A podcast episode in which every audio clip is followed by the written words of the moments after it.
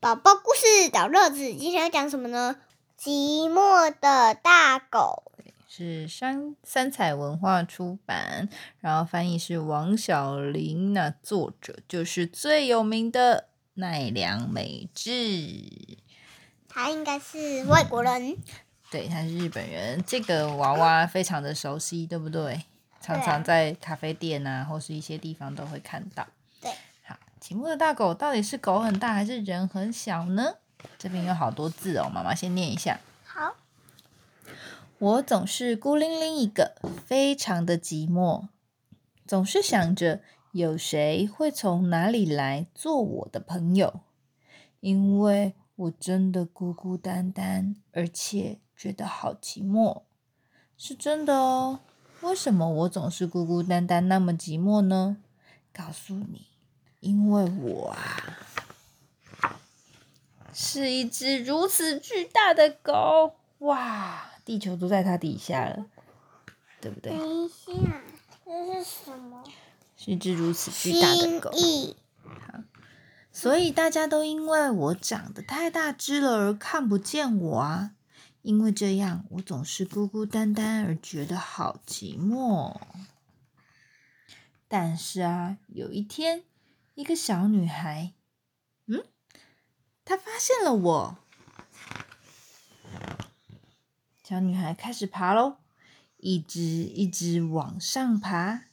她想说，这里有一个什么东西呢？一直爬，一直爬，一直爬，一直爬，一直爬，一直爬，一直爬，一直走着，终于来到了我的头旁边。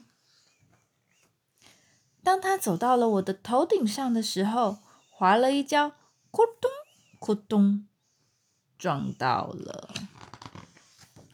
小女孩非常的惊讶，我也吓了一跳呢。哇哇，嗯，诶，小女孩对着我唱了好多首歌，于是我们变成了朋友。后来，小女孩回家了，我也不再觉得寂寞，已经不再孤孤单单，因为小女孩回家前这么对我说：“再见喽。”